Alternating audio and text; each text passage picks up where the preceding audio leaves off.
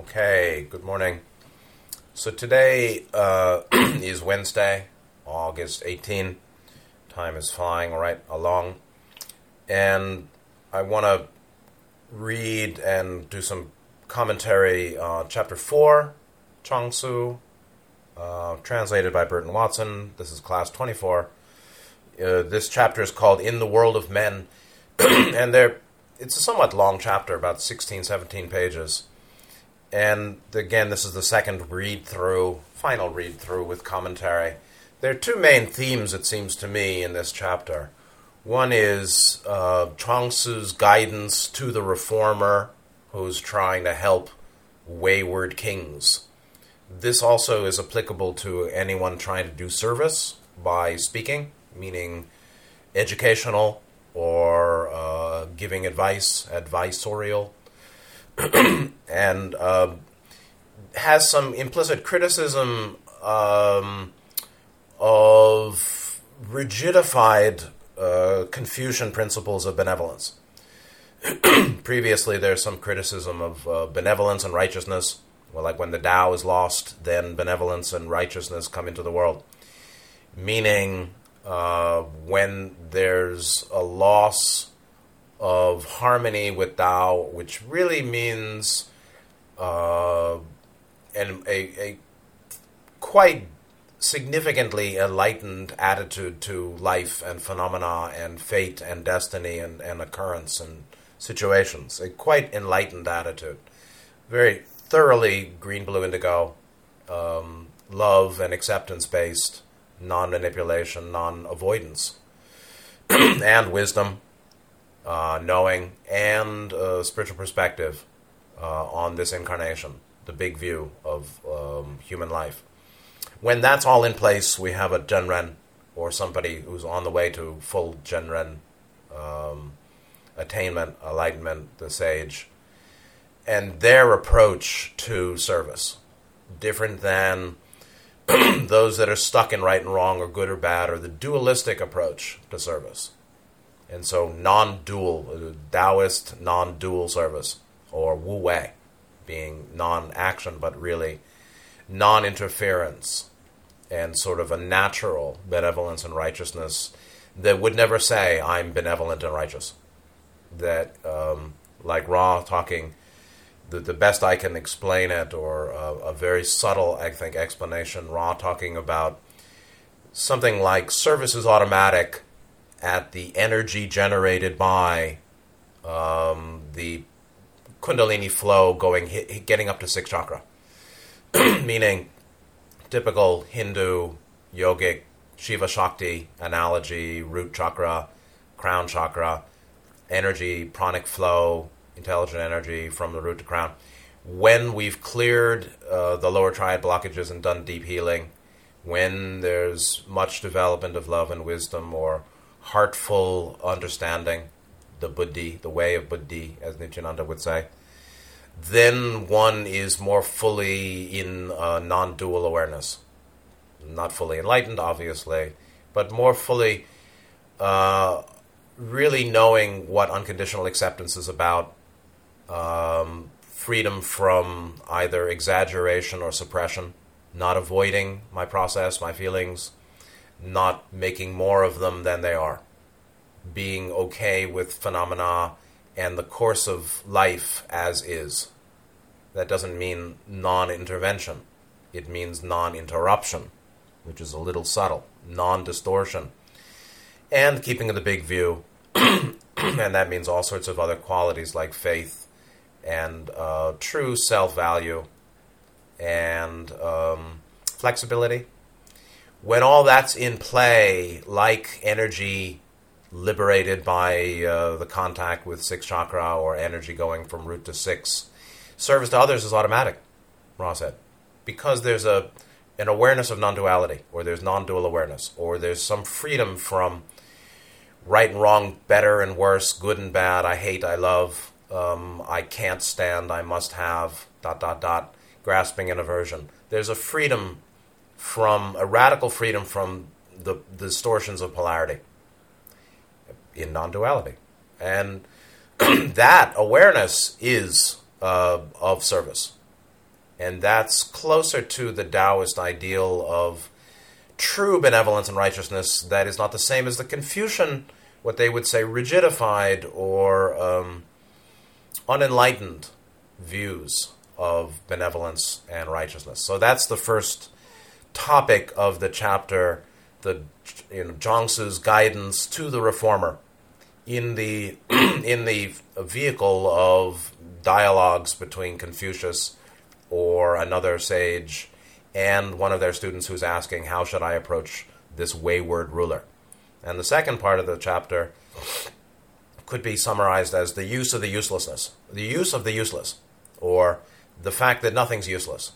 Everything's valuable if you can see its value, or everything's valuable and we can see that value.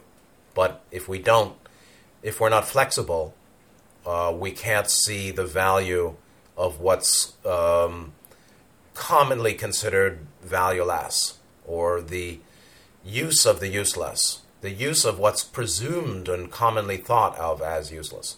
So the value of uh, challenge, the, the value of all sorts of things that normally are, are of dukkha, or not the, the sukha and the value of the dukkha is not normally seen like that.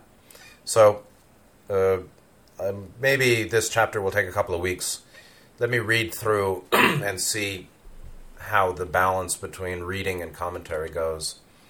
So, chapter 4, In the World of Men, uh, Burton Watson, PDF, page 88.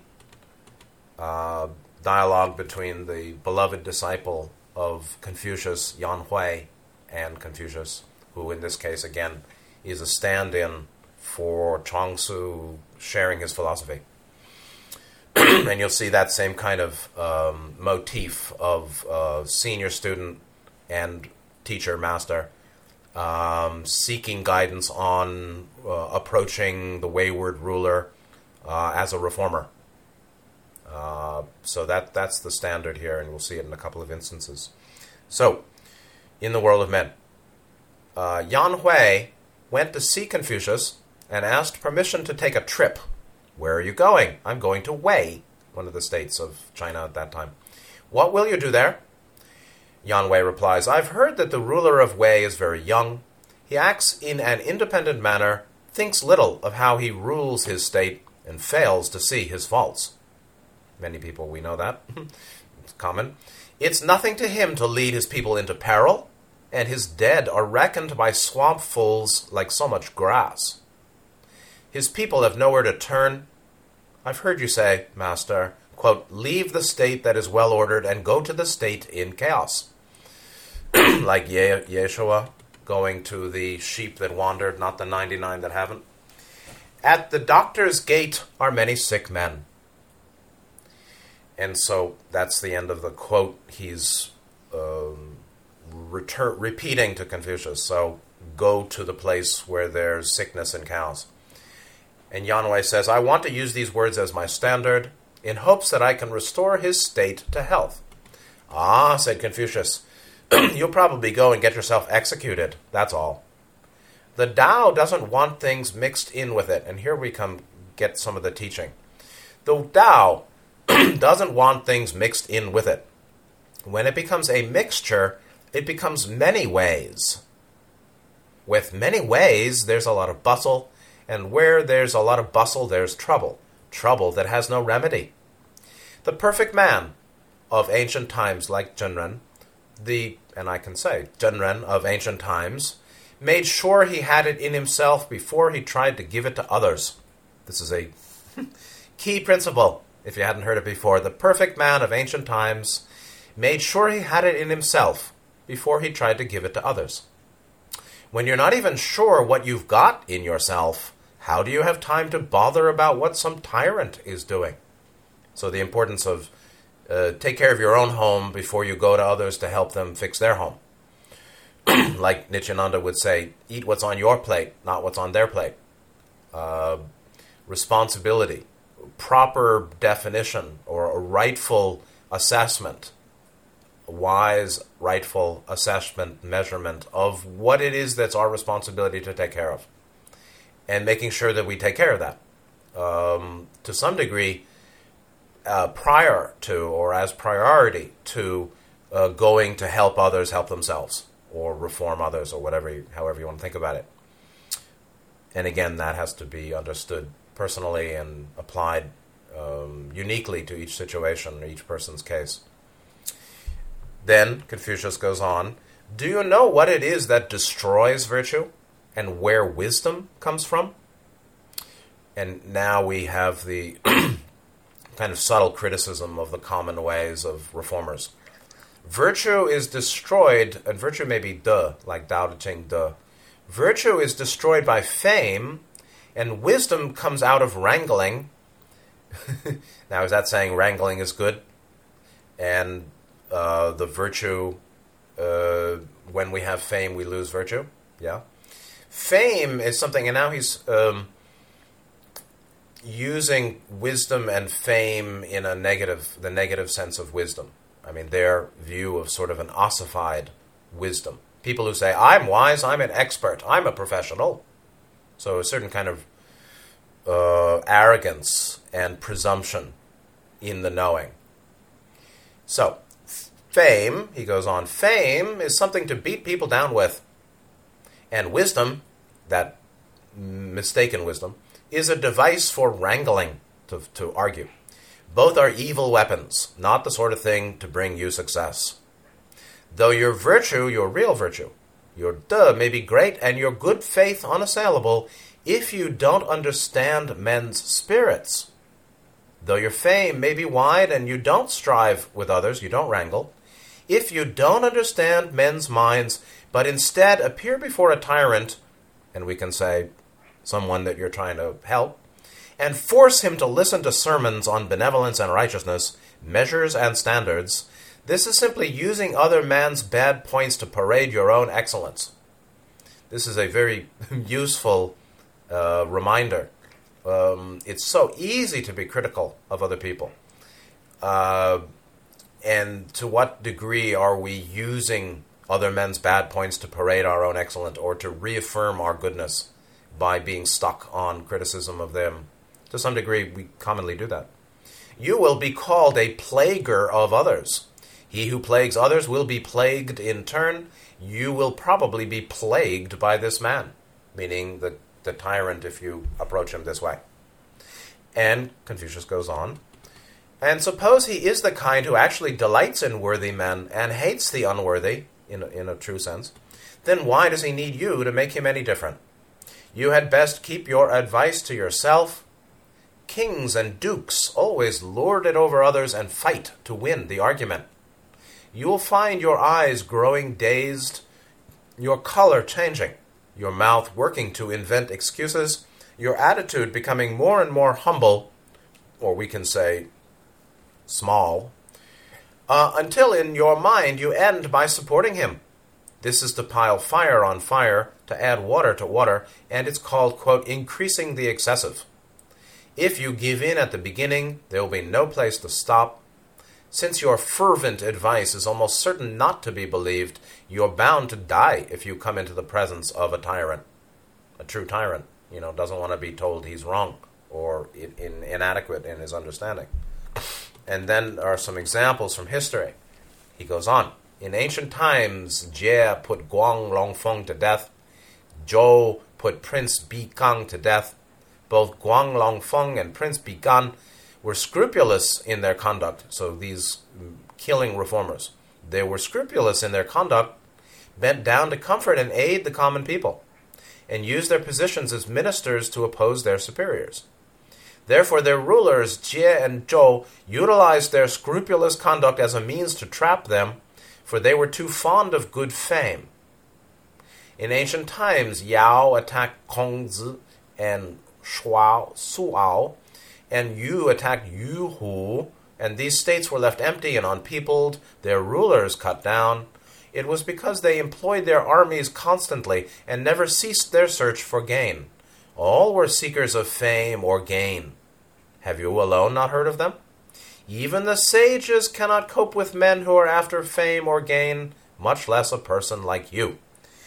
Now, I mean, I think of Robert F. Kennedy uh, I wouldn't have approached him ever and said uh, they they were you know he was clearly bent. I think he was quite saintly, frankly, scrupulous in his conduct, but not because he's trying for fame.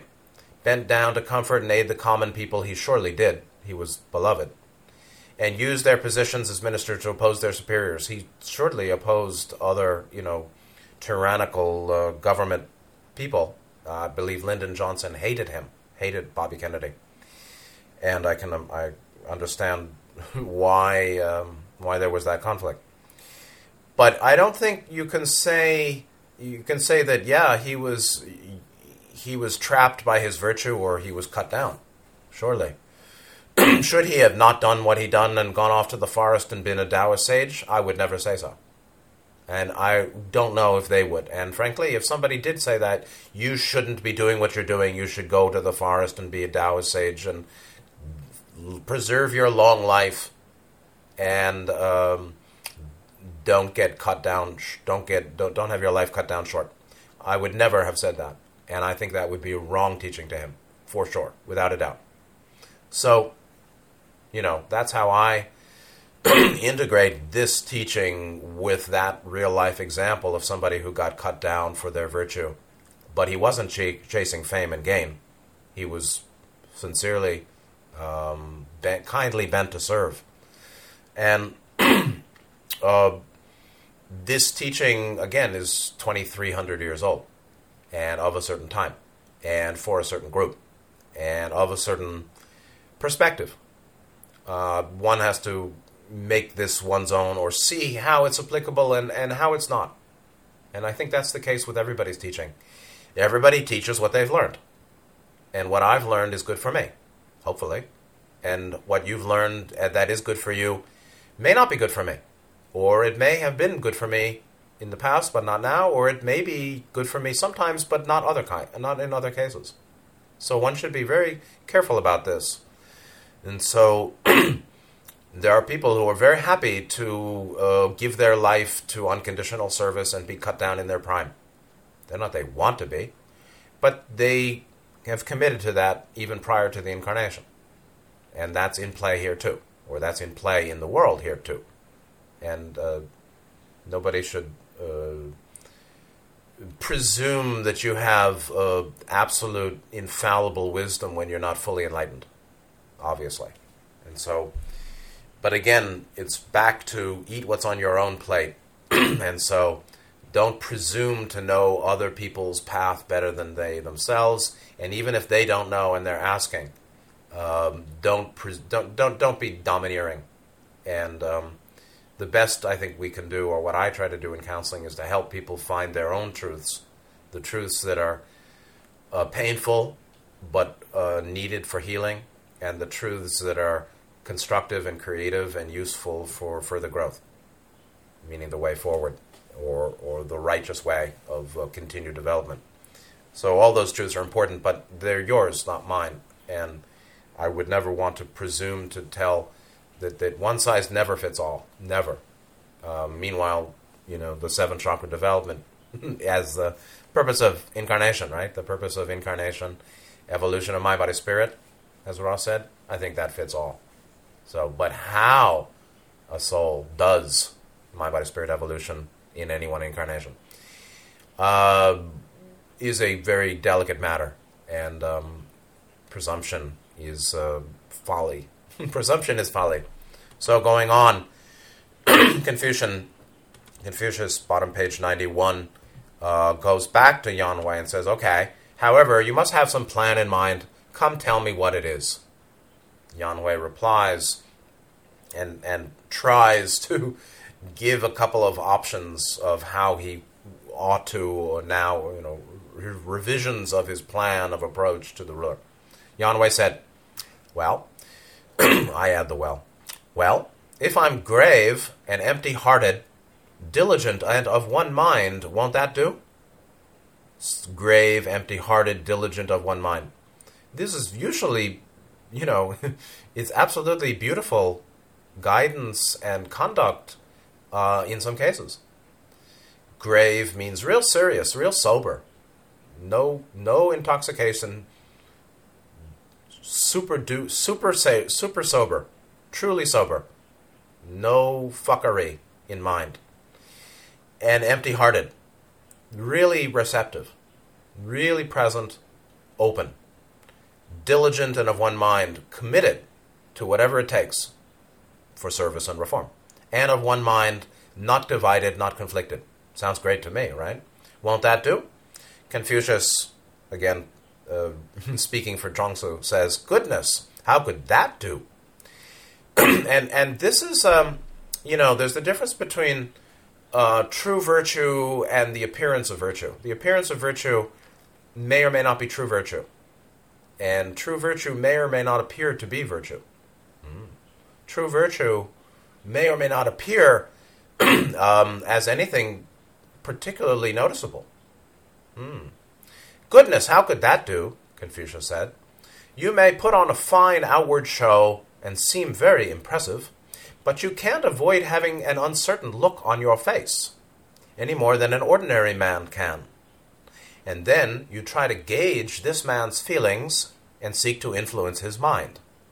But with him, what is called, quote, the virtue that advances a little each day, which is a good way of saying spiritual seeking and development over time. But with him, what's called the virtue that advances a little each day would not succeed, much less a great display of virtue. He will stick fast to his position and never be converted. Though he may make outward signs of agreement, inwardly he will not give it a thought. How could such an approach succeed?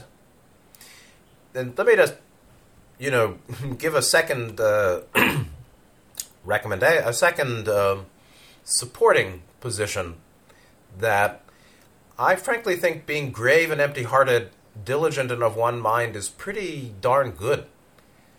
Uh, but it doesn't have to be. But but to the extent that the person is committed on having the other one change, there's an issue. Being grave and empty-hearted diligent and of one mind without attachment to an outcome is different than having an attachment to an outcome. um, one can say, I, I seek an outcome, but I'm not attached to the outcome. The outcome being the tyrant becomes benevolent or stops harming his people, or the self harmer um, learns love and heals. or the client or the friend um, wakes up to some greater understanding. Hoping or seeking uh, the, uh, uh, some kind of, you know, metanoia, conversion, uh, transformation of mind. Metanoia means uh, beyond mind. It's very interesting. Meta Greek, meta means like metaphysics, beyond or greater or further physics, meaning of interdimensional or non physical metanoia, noia as nous, as knowing, no, the same as gnosis, no, G-N-O, no, gnosis, Gnostic, jnana, jnani, same, knower. Metanoia, beyond or further than mind. Hmm. That's how radical transformation happens. It's an inp- it's a it's a breakthrough of spirit into mind. it's a receptivity of mind to what's greater than mind. It's a conversion or transformation or radical reversal of mind that was triggered by an opening uh, to spirit, which is sixth chakra, seventh chakra, which is the light of God came into that mind. And temporarily, the mind was, um, you know, um, had apotheosis, had a uh, sublimation into the spirit, uh, a spiritualization of mind, a uh, descent of spirit to mind, a breakthrough of non duality into dualistic monastic function. Uh, something greater than mind has happened to mind. Uh, that's called breakthrough. That's called transformation. That's a metanoia. That's greater than mind transformation, reversal, awakening of mind. It's very possible. But attachment to that is different than simply seeking it. Uh, I I can don't be you know the, the number one guidance in karma yoga, karma yoga, the act, the yoga of action or doing, like seva yoga, the yoga of service, which we're all involved in more or less, at least if we're trying to be helpful anytime. Um, one, you know, principle number one, or uh, in in karma yoga, seva yoga 101, um, the first law is uh, serve without attachment to outcome. Of course, act and serve and do and help and be whatever you want to be in uh, an attempt to be of service or benefit without attachment to outcome. And so there's grave and empty hearted, diligent and of one mind without attachment to outcome. And that, I think, is a very fine approach. With a tyrant, I don't know. I don't normally uh, try to advise them. So, but there, but th- this this point that um, um, even the sages cannot cope with men who are after fame or gain, much less a person like you. Um, there's a lot of wisdom to that, and one should be careful. So, okay, then Yan Hui gives a second approach to Confucius and says, Well, then, suppose I am inwardly direct, outwardly compliant, and do my work through the examples of antiquity. So he's direct, he's compliant on the outward, but he's straightforward with his uh, core principles that he's offering. Uh, and do my work through examples of antiquity, classical Chinese approach. By being inwardly direct, I can be the companion of heaven. By being a companion of heaven, I know that the Son of Heaven and I are equally sons of heaven. Son of Heaven as a term for the ruler. Then, why would I use my words to try to get men to praise me or to try to get them to not praise me or get them not to praise me? A man like this, people call the child. This is what I mean by being a companion of heaven. Sounds good to me too, right? Not, sounds pretty sophisticated. By being, he goes on, by being outwardly compliant, I can be a companion of men. So, being a companion of heaven, by being inwardly direct, um, centered in truth principles, uh, principles of truth, and and not trying to get people to praise him or trying to get them not to praise him. Don't praise me or do praise me. Neither. Uh, people call the child. Uh, this is what he mean by being companion of heaven. That sounds pretty good the question is is there a- attachment to outcome or not? is it a demand? Are they inwardly demanding the other change? Even they're outwardly compliant. Then he goes on being outwardly compliant, I can be a companion of men. Okay. And now we go into the rituals of the court lifting up the tablet, kneeling, bowing, crouching down. This is the etiquette of a minister. Everybody does it, so why shouldn't I? If I do what other people do, uh, they can hardly criticize me. This is what I mean by being a companion of men. Okay, sounds pretty good. Then, by doing my work through the examples of antiquity, very common in Eastern uh, scholarship, I can be the companion of ancient times. Though my work may in fact be lessons and reproaches, they belong to ancient times and not to me, because they're framed that way. In this way, I may be a, I may be blunt, but I cannot be blamed. Not true. You can be blamed. This is what I mean by being a companion of antiquity. If I go about it in this way, will it do? Confucius said, Goodness, how could that do? You have too many policies and plans, and you haven't seen what is needed.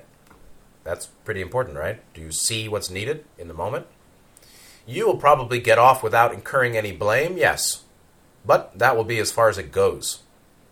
How do you think you can actually convert him? You're still making your mind or making the mind your teacher.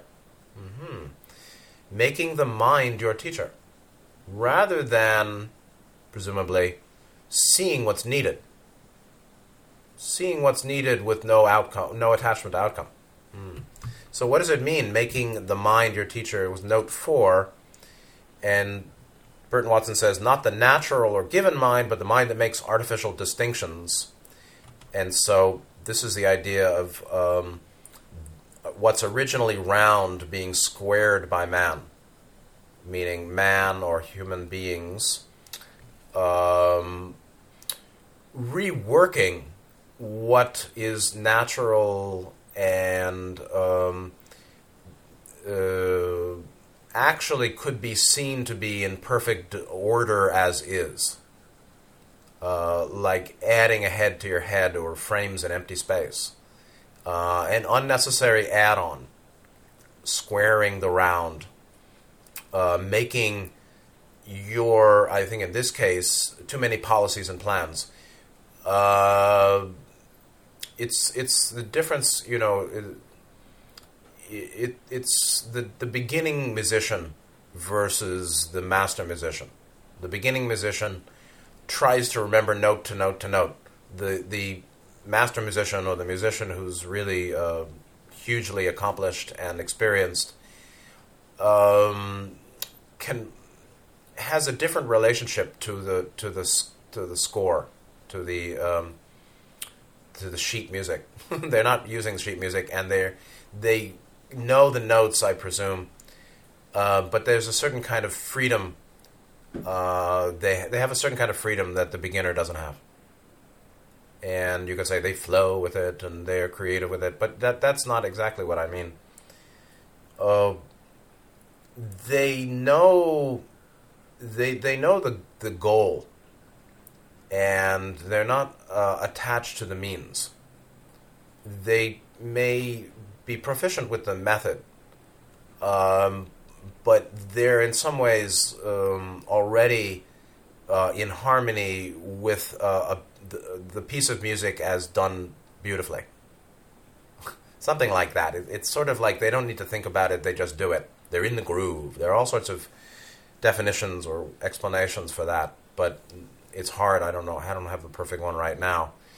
uh, there's a there's an effortless way that has a better outcome than a very careful, um, analytical uh, way of adhering to principles. It's like cooking, right?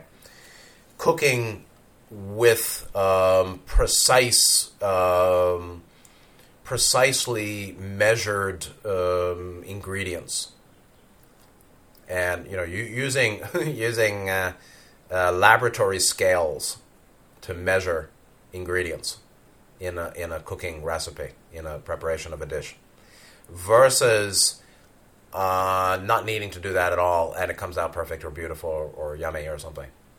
Uh,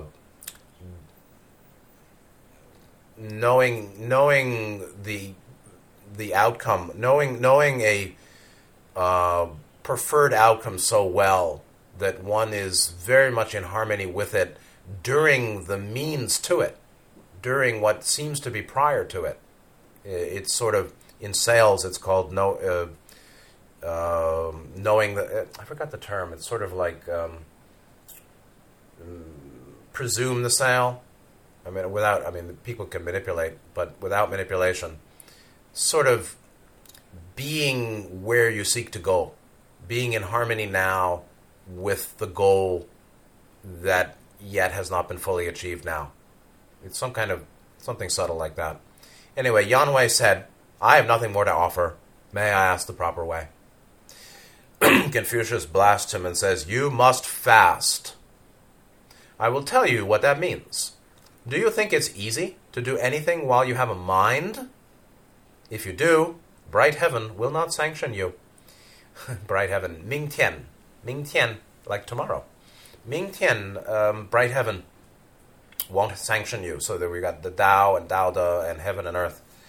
Bright he- heaven doesn't sanction you while you have a mind. This is the lower mind, the monastic. It's a dualistic, dualizing, uh, very um, small, focused, uh, narrowly focused mind. Yan Hui said, Well, trying to understand what Confucius means by fasting, he said, Well, my family is poor. I haven't drunk wine or eaten any strong foods for several months. So, can I be considered as having fasted? Confucius replies, This is the fasting one does before sacrifice, not the fasting of the mind. Yan Hui replies, May I ask what the fasting of mind is? Confucius said, This is a top of 893. Just a second. Confucius replies, Make your will one. Make your will one, which means certainly get beyond any self conflict. Don't listen with your ears, listen with your mind. No, don't listen with your mind, listen with your spirit. Right? Metanoia. Listening stops with the ears, the mind stops with recognition, but spirit is empty and waits for all things. Like the matrix of spirit card hmm? In the raw material, or the, the significator of spirit. the way, the Tao, and here's some, these are core teachings. The way, the Tao gathers in emptiness alone. The Tao gathers in emptiness alone. Emptiness is the fasting of the mind. So, listening with your spirit, making your will one, right? Will is of spirit. Will is not of mind. Will is above mind. What directs mind? Will. What directs attention? Will. What is attention? Awareness. it's basically reflectivity or sentience. It's uh, ultimately intelligent infinity or infinite intelligence or non bound awareness. Um, tat sat chit, sat chit, tat sat chit. So, uh, what is the way of the fasting of mind? Well, make your will one. Certainly, no conflict or no blockage up to six chakra, that kind of thing. And listen with your spirit. The spirit is empty and waits for all things. Pure receptivity. The Tao gathers in emptiness alone. Emptiness is the fasting of the mind. Okay. Yan Hui said, Before I heard this, I was certain that I was Hui. but now that I've heard it, there's no more Hui. So, depersonalization or radical, non dual you know, freedom from identity, temporary freedom from identity. Can this be called emptiness? And Confucius says, that's all there is to it. Meaning freedom from identity. Oh, I see. That's all. Hmm. it, it's in many ways a freedom from the attachment of grasping and aversion, loving and hating, uh, making a big deal out of and suppressing, avoiding the constituents of personality. Right?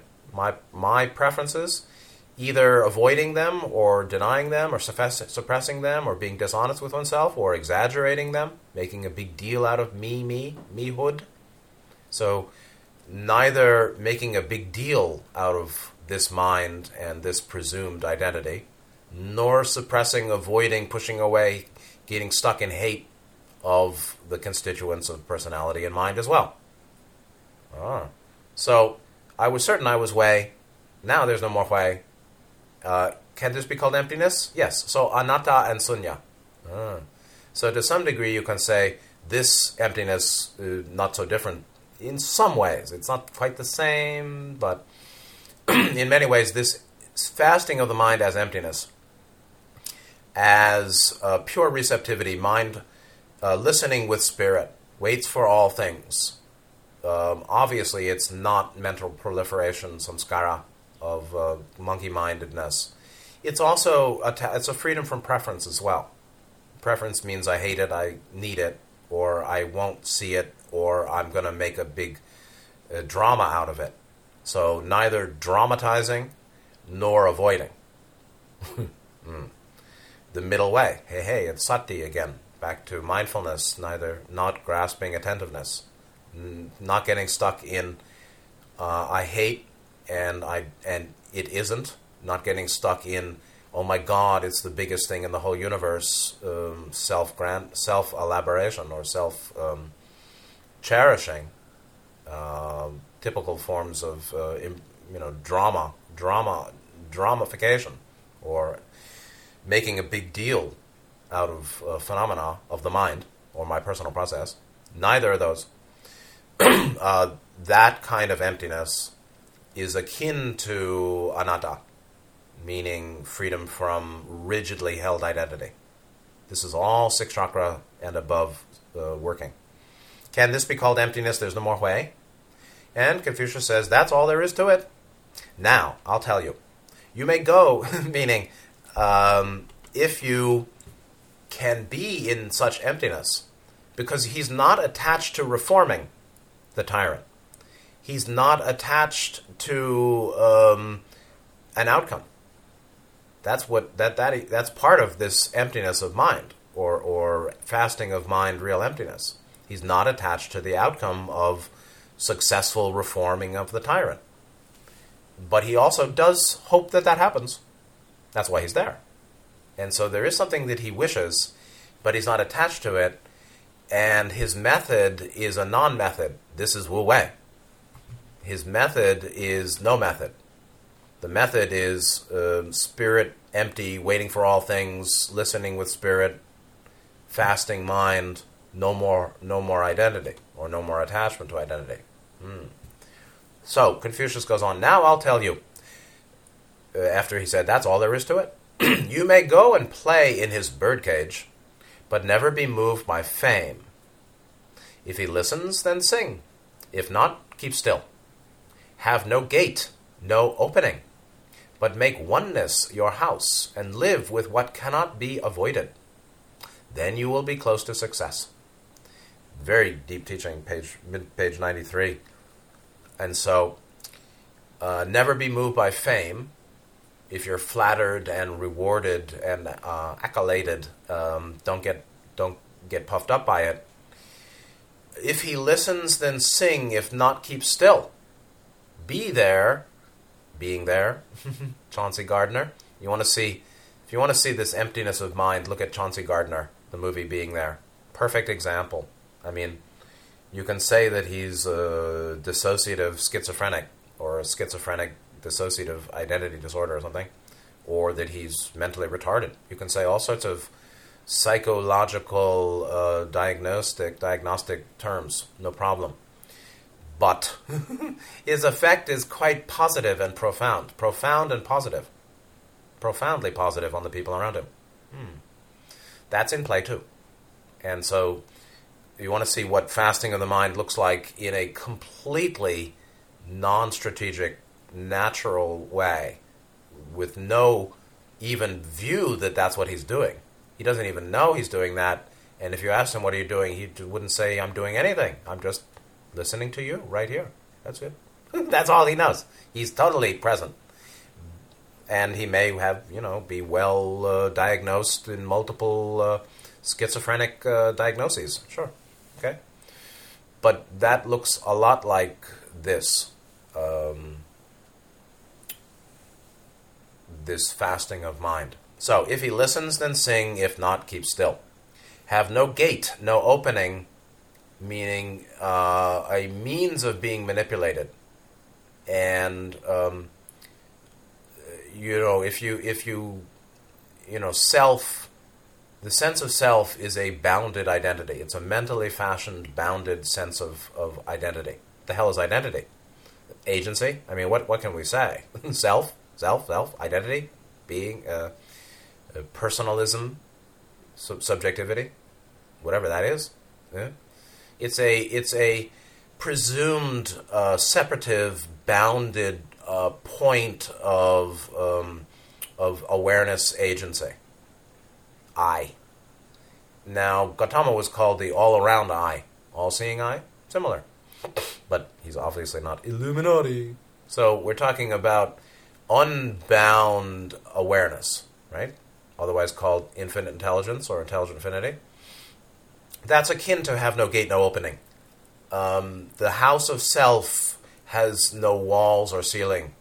The formless the form bringing formlessness to identity, or de- dissolving the rigid uh, boundedness implicit to our sense of our mentally conceived sense of self. Uh, that is what's done in non-dual awareness, or non-dual awareness is a freedom from that. Uh, that's, I think, no gate, no opening, uh, nothing to protect, and that's where they come. Where he's coming from, saying, you know, the the Zhenren is walks into the fire, not get burned, and walks into the ocean and doesn't swamp or drown. Um, there isn't. There's there's no bounded identity. I mean, identity is bounded. That's the point. That's why it's dropped when Ra, as Ra said, they go to seventh density. They drop identity because it wasn't real to begin with. It was a Mayic, illusory illusion of limits. yeah, Ra talks about the, the manifestation of Uh, this is Binlan season, so we have lovely Binlan flower smell in the air here. The perfumed, it's like a, a fruit, sweet fruit perfume. Uh huh. So, uh, identities dropped after we get out of sixth density because it was never substantial to begin with. Uh, and it's the movement to uh, identity unbound or no identity. No binding, no boundedness to identity moves towards non dual awareness. And that's the condition of no gate, no opening, because there's no presumption of a bounded structure or uh, object, self, taking self as an object. Mm. Taking self as a subject, making subject is uh, a self objectification. It's actually an objectification of awareness, if you can follow me here. Objectifying unbound awareness is what makes uh, false bounded identity. Mm-mm-mm. This is all head chakra stuff. This is all dancing in 567. So, uh, uh, the illusion of limits, as Ra called uh, the octave, as a term similar. I don't know if they said where they how they used it exactly, but the logos letting there be light, which is a concept, um, generates multidimensional octaves, which uh, seems to be you know identified with this term, the illusion of limits. the illusion of limits uh, is what gives rise to the experience of having a gate and an opening, and a, and a bounded identity or selfhood that needs to be protected, that is growing or decreasing. Actually, there is no bounded, substantial identity that grows or decreases. The whole path is eliminating the false. The entire path is eliminating falsehood. That's it. That's why Shiva is the god of yogis, not Brahma. Shiva, Brahma started the whole thing, but Shiva um, breaks. Shiva is the engine of evolution because, as god of yogis, destroys the false. What's false? Every presumed real is false, actually. Every presumed real is false because it's presumed. If it's not presumed, it's the real. Right? The real as the indestructible is not presumed. It's tat sat. It is. It's such. It's tat. Tat tvam asi. Uh, I is such reality is such, phenomena is such. You know, and that's beyond the illusion of limits. And there's no more illusion, and there are no more limits, and that's no gate, no opening. Make oneness your house, and live with what cannot be avoided, right? Unconditional acceptance. Then you'll be close to success. you'll have your own success, whether the tyrant changes is another matter. He goes on, it's easy to keep from walking. The hard thing is to walk, easy to keep from walking, meaning just sit down and don't walk. The hard thing is to walk without touching the ground. Hmm. Doing non-dual doing, non-dual performance, non-dual non-dual activity. Hmm. Comes from a mind of non-dual, meaning unbound awareness, which is like complete and perfect enlightenment. so we're not there, but we can get close. The hard thing is to walk without touching the ground. It's easy to cheat when you work for men, hmm. but hard to cheat when you work for heaven. Mm-hmm. That's right. Don't compare down, compare up. Don't compare to dumb Dumbo humanity and the wicked ones. Compare to Godhead and uh, Satchit. Compared to the Logos, compared to Nityananda, Gautama, and the other great ones who finished. You have heard of flying with wings, but you have never heard of flying without wings. You've heard of the knowledge that knows, but you've never heard of the knowledge that does not know. Right? So, the emptiness of gnosis, the emptiness of jnana. You think jnana's a thing? you think that satchit is a thing? You think that enlightenment is a thing? He goes on, look into that closed room, the empty chamber where brightness is born, the source of light. Fortune and blessing, and here's the other uh, money shots, as they say. Fortune and blessing gather where there is stillness. Fortune and blessing gather where there is stillness. Real stillness. not thinking about stillness. Real stillness is not thinking about stillness. Real stillness doesn't know it's stillness because it's not thinking about it. Fortune, good fortune, what you want. And blessing, meaning uh, grace. Fortune and blessing gather where there is stillness, but if you don't keep still, this is what's called sitting but racing around, like sitting in meditation and mind running. Let your ears and eyes communicate with what is inside, and put mind and knowledge on the outside. Put mind on the outside. Leap into the boundless, make it your home, puts mind on the outside, actually. Put knowledge on the outside. Knowledge is a function, um, but what is inside is reality. But what is inside is beyond knowledge or mind. That's the point. Knowledge is uh, of the uh, process or activity of mind. Mind functions and generates knowledge. Knowledge is all relative. It's sunya, but it also may be functionally useful in evolution. Right? There is better and worse, right and wrong, helpful, unhelpful, wholesome, unwholesome in its consequentiality, in outcome, in uh, the karmic cycle of cause effect.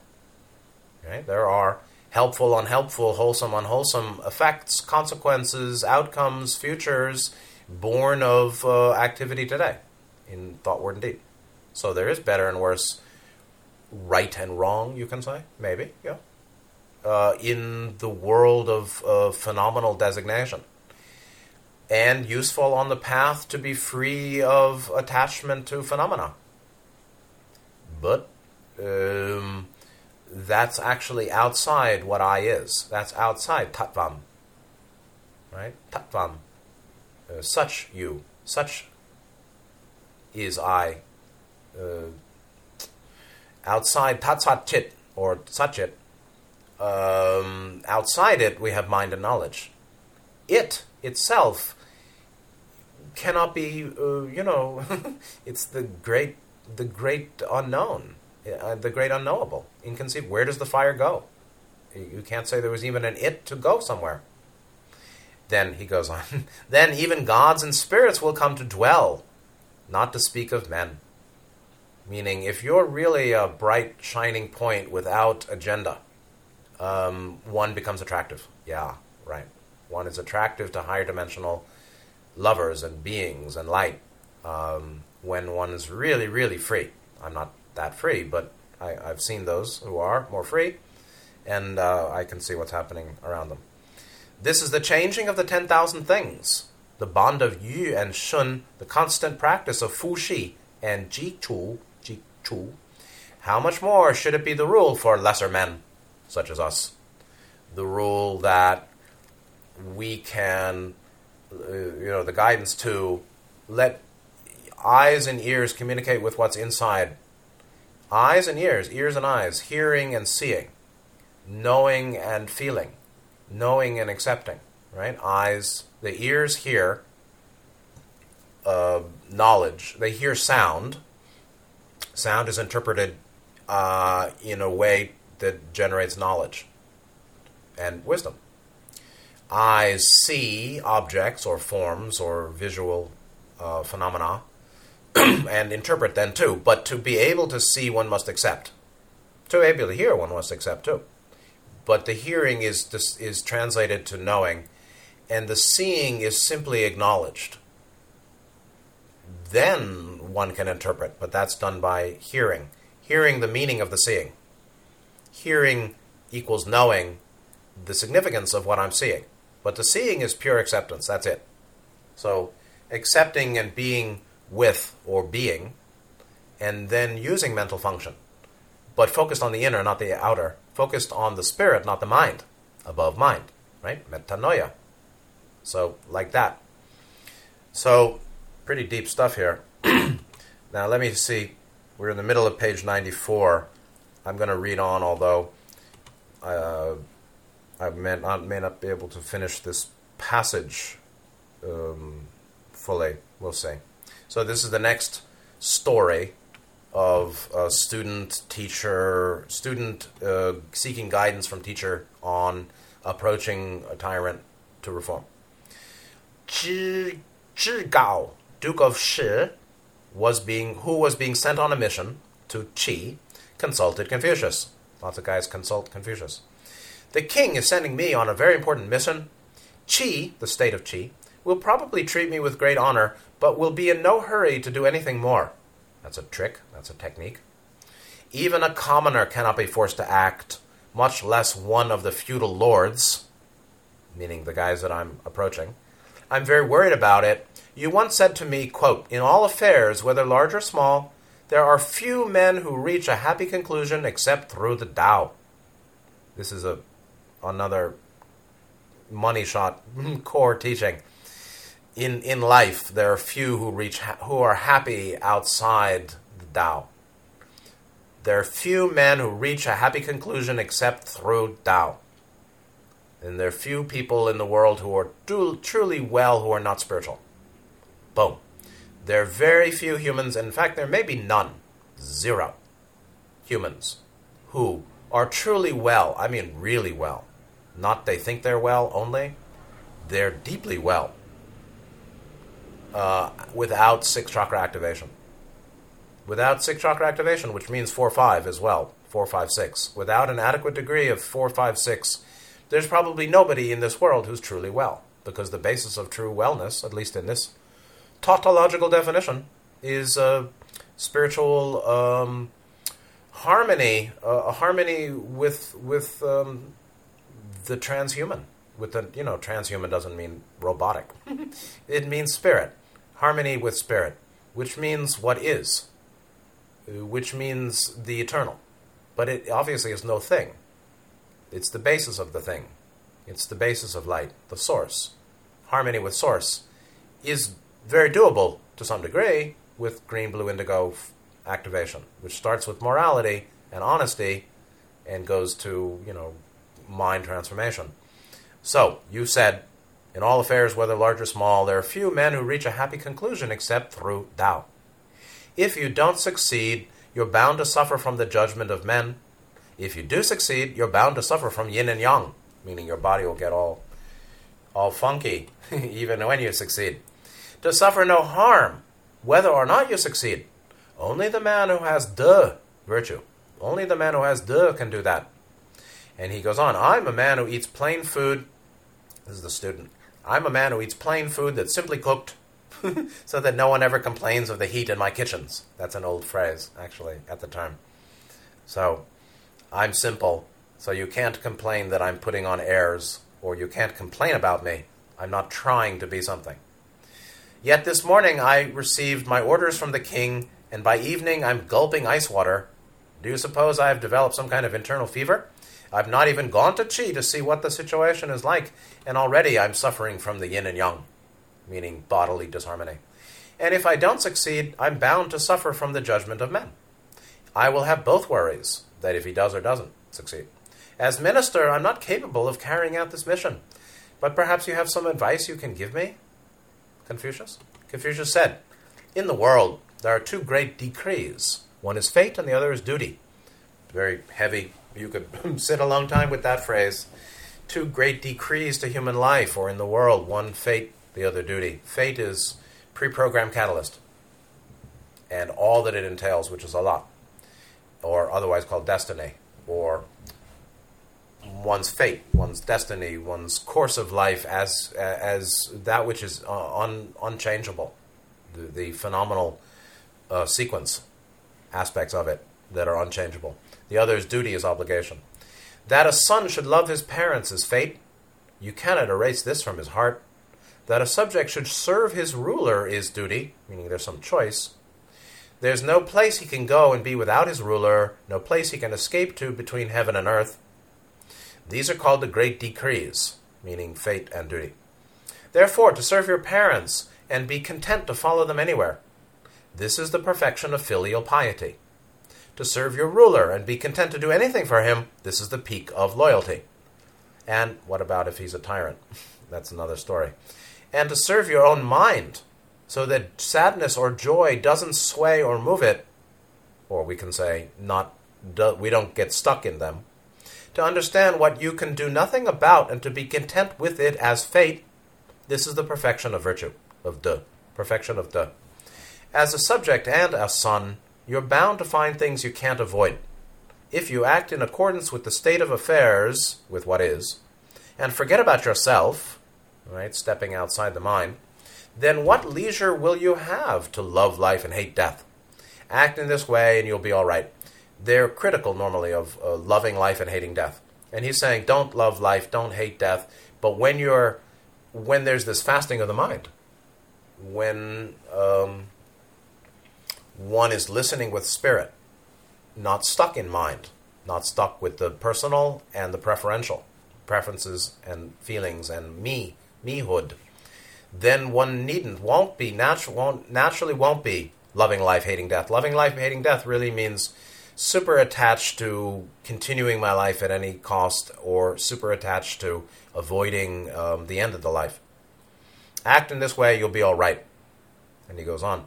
I want to tell you something else I've learned. In all human relations, if the two parties are living close to each other, they may form a bond through personal trust. But if they're far apart, they must use words to communicate their loyalty, and words must be transmitted by someone to transmit words that are either pleasing to both parties or infuriating to both parties is one of the most difficult things in the world. so you can get in the, the quality of relationship when there's an intermediary is quite unstable depending on how the communication is uh, transmitted. When both parties are pleased, there must be some exaggeration of the good points. When both parties are angered, there must be some exaggeration of the bad points. Welcome to couples therapy.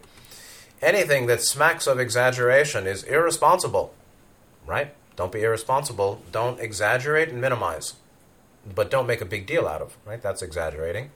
And don't play games and pretend it isn't. That's minimize. Where there is irresponsibility, no one will trust what's said, and when that happens, the man who's transmitting the words will be in danger. They get their head taken off. Therefore, the aphorism says transmit the established facts, do not transmit words of exaggeration. If you do that, you'll probably come out all right.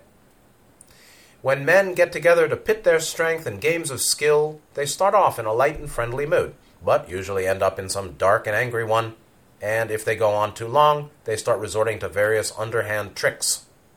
This is uh, my guidance of uh, beware 3D repeaters in formation not information, but in formation. 3D repeaters in formation, meaning groups. Stuff, the worst can come. The worst comes uh, when 3D repeaters uh, make groups. And, uh, okay, do what you want. Uh, that doesn't mean it's hopeless. You can bring love light, and there'll be people receptive of love light. That's true, too.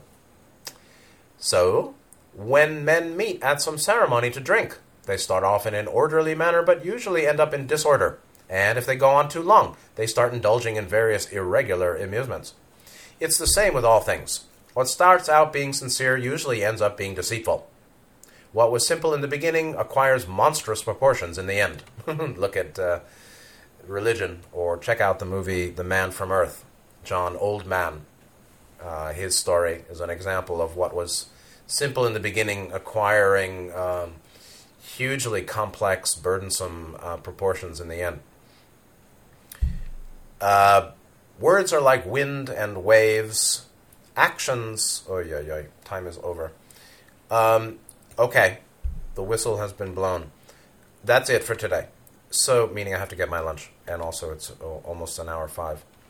So, this um, teaching goes on and on and on. And next time I'm going to pick up with this at the bottom of 96. Uh, the basic idea is that um, the middle of 97, therefore, the aphorism says, the teaching says, don't deviate from your orders, don't press for completion. Eat the food on your own plate, and don't be attached to outcome. To go beyond the limit is excess. To deviate from orders or press for completion is a dangerous thing. A good completion takes a long time. A bad completion cannot be changed later. Can you afford to be careless? And so I'll repeat that next time. It's beautiful teaching, I think. Really lovely and deep and free and very um, authentic as inner chapters versus uh, chapters 8 through uh, 33 or 32. So I hope it was useful. Sorry for the uh, attenuated uh, ending. Um, in any case, I hope this was helpful. I think, again, we can learn a lot. I can learn a lot from this. So, in any case, thank you for being here. Uh, please take good care of yourselves. See you, see you next time, and good night.